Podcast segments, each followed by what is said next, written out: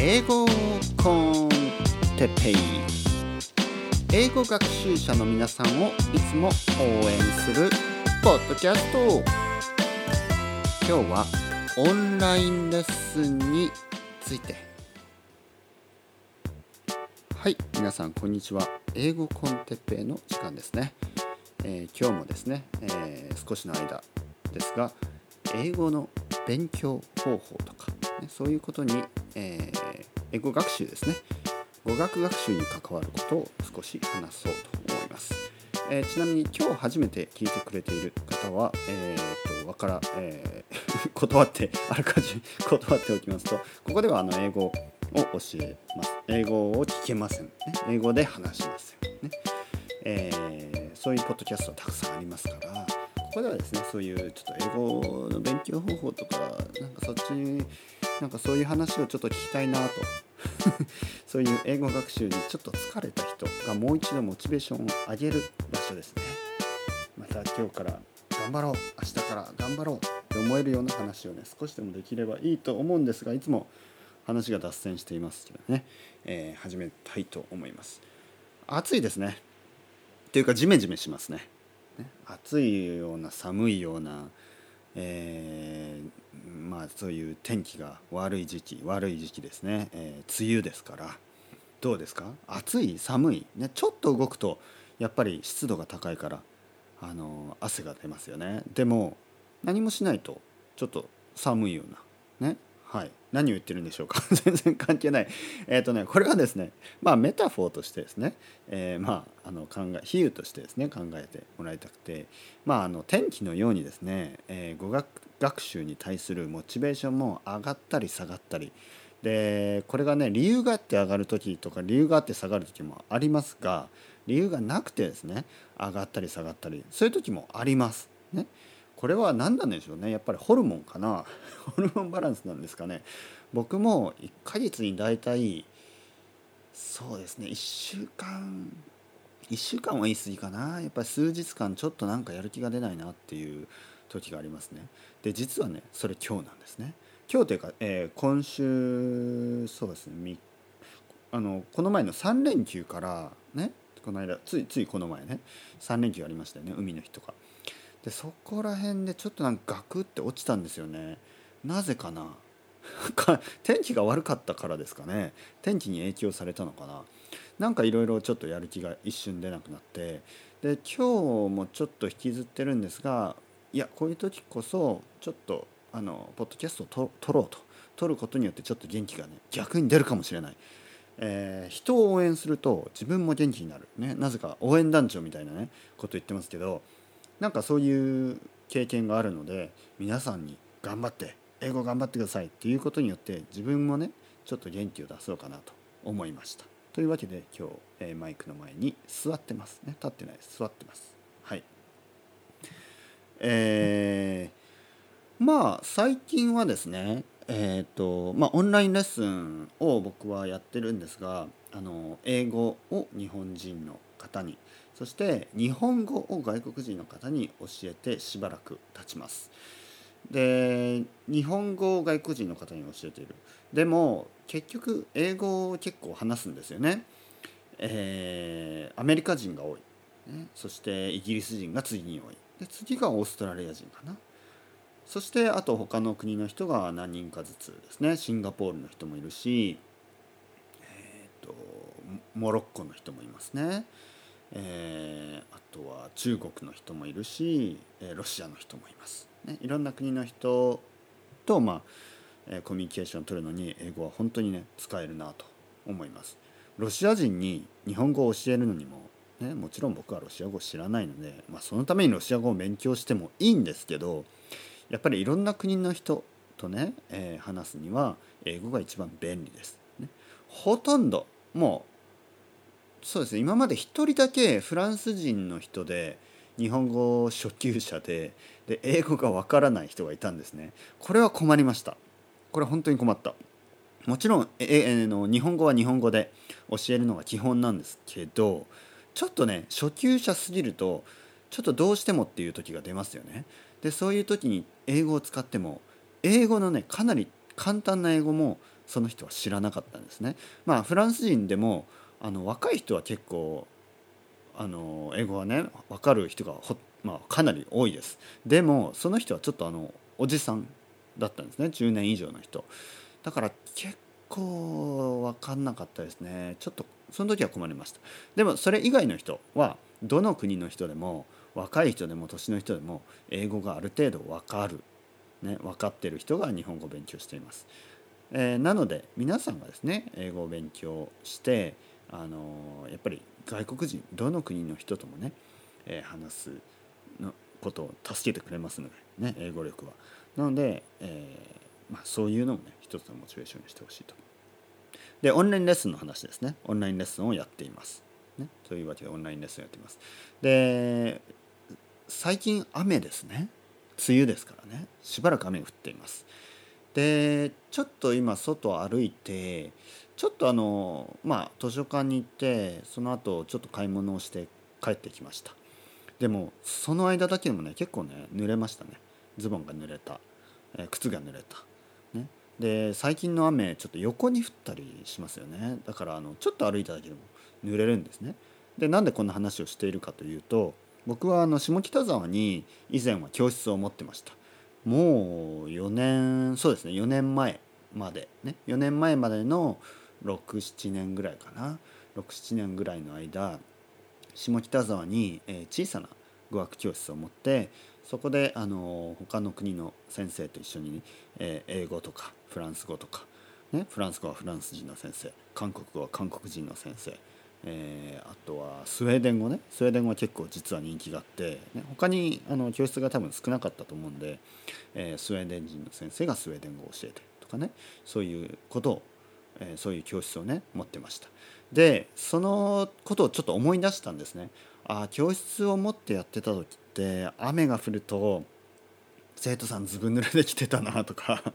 あまああとはあの台風が来るとキャンセルがあったなとかあの日本はやっぱり天気がね結構ドラマチックですからあの天気にね結構左右されていた、ねえー、思いが思い出があります。ね、そうですね。でもちろんなんか自分が生徒の身になるとなんかこうやっぱり分かりますよね。台風が来ても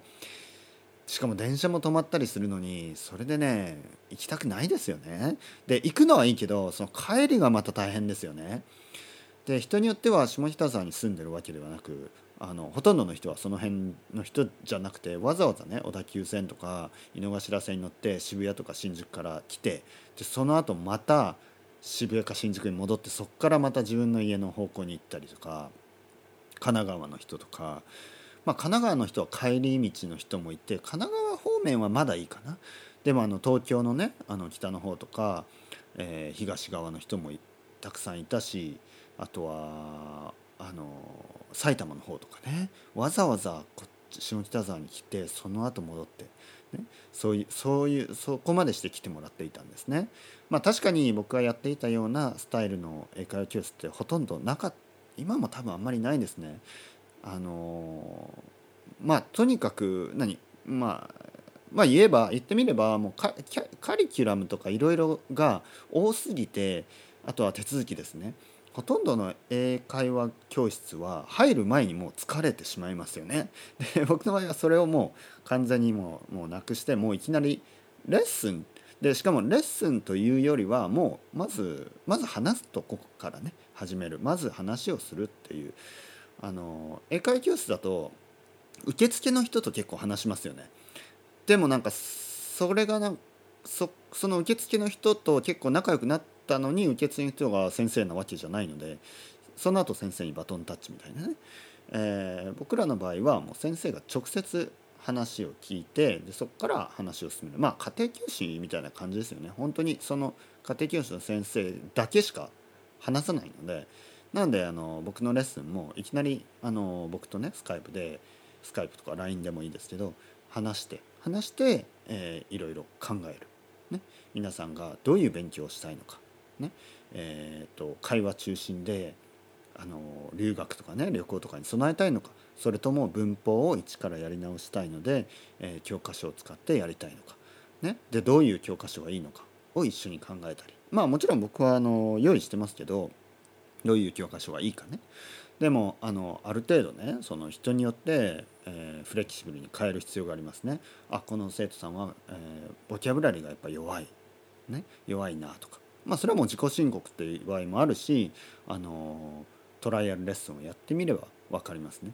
ああ結構文法はいいけどボキャブラリーがやっぱないな。じゃあボキャブラリーインユーズだなとか。ね。でボキャブラリーいいけどやっぱりちょっとちょっとやっぱ文法をやり直した方がいいなとか。ね。そういう時はまあケンブリッジの Cambridge University Press。ね。それの、えー、 Grammar in Useのシリーズを、えー、どこからやるか。初級からかな。中級からかな、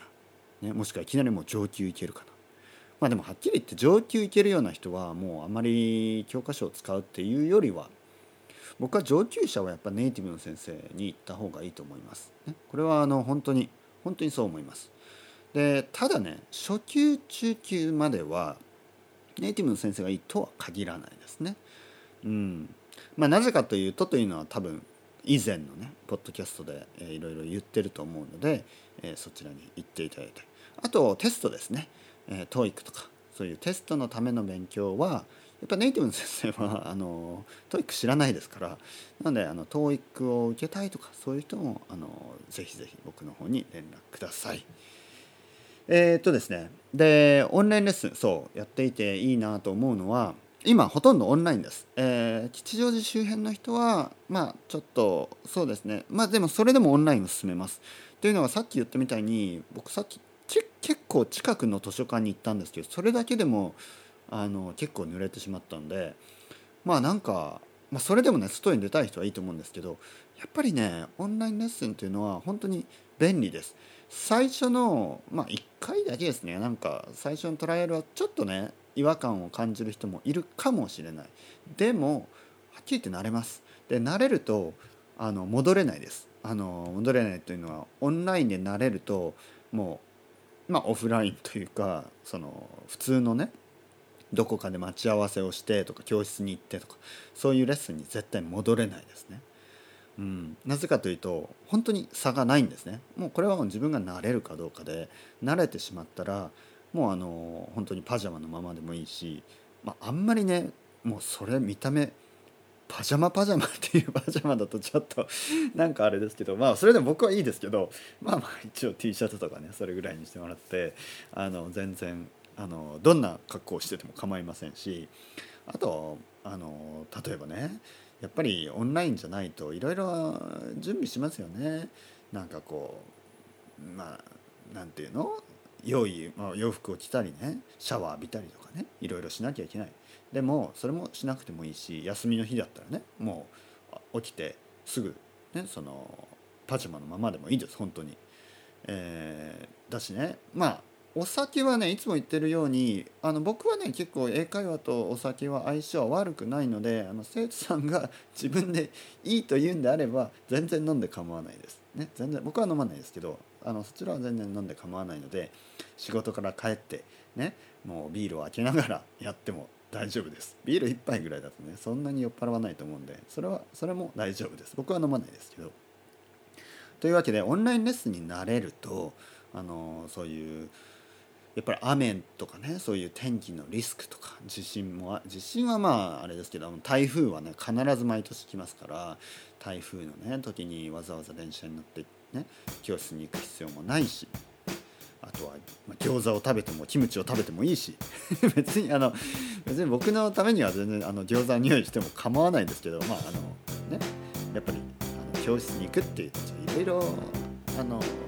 気をつけないとねっていう自分が嫌じゃないですか、まあ、僕がね生徒だったらやっぱりなんていうのなんかあのニンニク食べてはちょっとやっぱりいけないかな。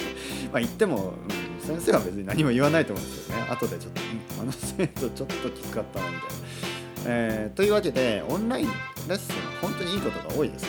で今あのいろいろなね、えー、オンラインレッスンコースがありますねオンラインレッスン英会話特に、えー、なんかまあペアジョブとかねいろいろそういうあのフィリピンのね先生とかと話すでこれはねあの僕はね英語に対しては全然あの問題はないと思いますただね、えー、自分がですね僕が日本語とかを教えるためにいろんな国の人と話してて思うんですけど共通のトピックがあるというのはかなり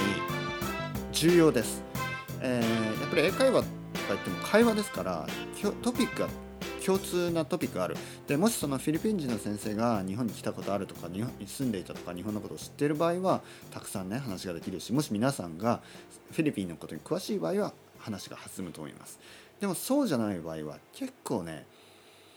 うん話が続かないかもしれない、ね、ですのでそのやっぱ共通の話題があるような先生を選ぶといいと思いますね。あのもちろん皆さんにとっては僕は話が合うと思いますからぜひぜひ日本人講師の英会話をお探しの方は、えー、吉祥寺 ELCT.com ちらからよろしくお願いします。吉祥寺以外の人全然大丈夫ですか？オンラインでよろしくお願いします。それではみなまた皆さん chao chao バイバイ hasta luego。